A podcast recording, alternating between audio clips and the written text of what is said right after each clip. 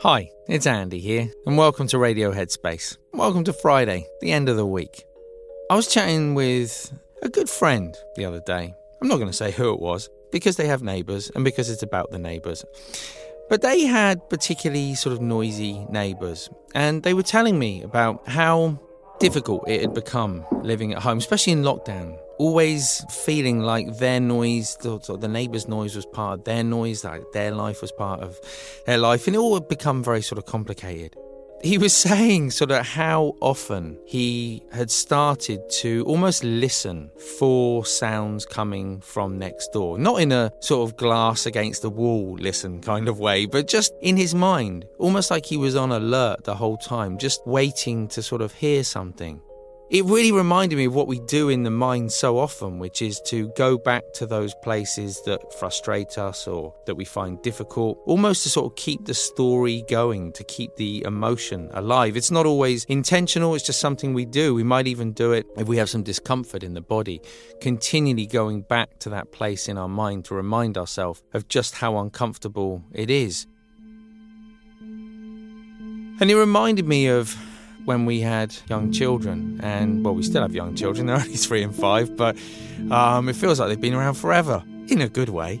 And if I think back to when they were babies, you'll know if you've gone through this. Babies cry a lot in the night, and after a while, you hear those cries so often that you don't really know anymore what's real and what's not.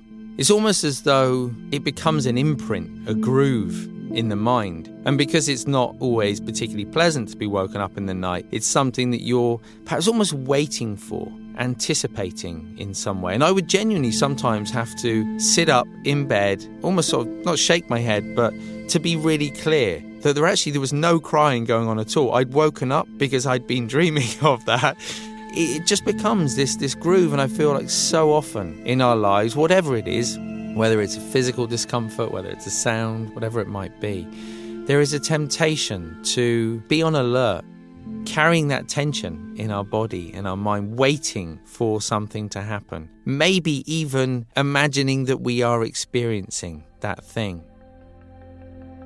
And clearly, this is an incredibly uncomfortable way to live our lives.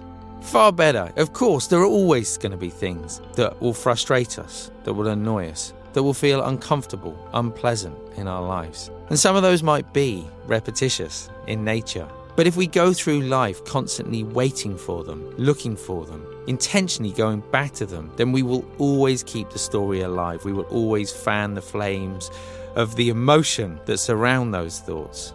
So, as you head into the weekend, letting go of any of those niggles, any of those little things that you might be holding on to, anticipating in some way, and just allowing a greater sense of ease in your life. I hope you have a great weekend. I look forward to seeing you back here on Monday. Thanks for listening today.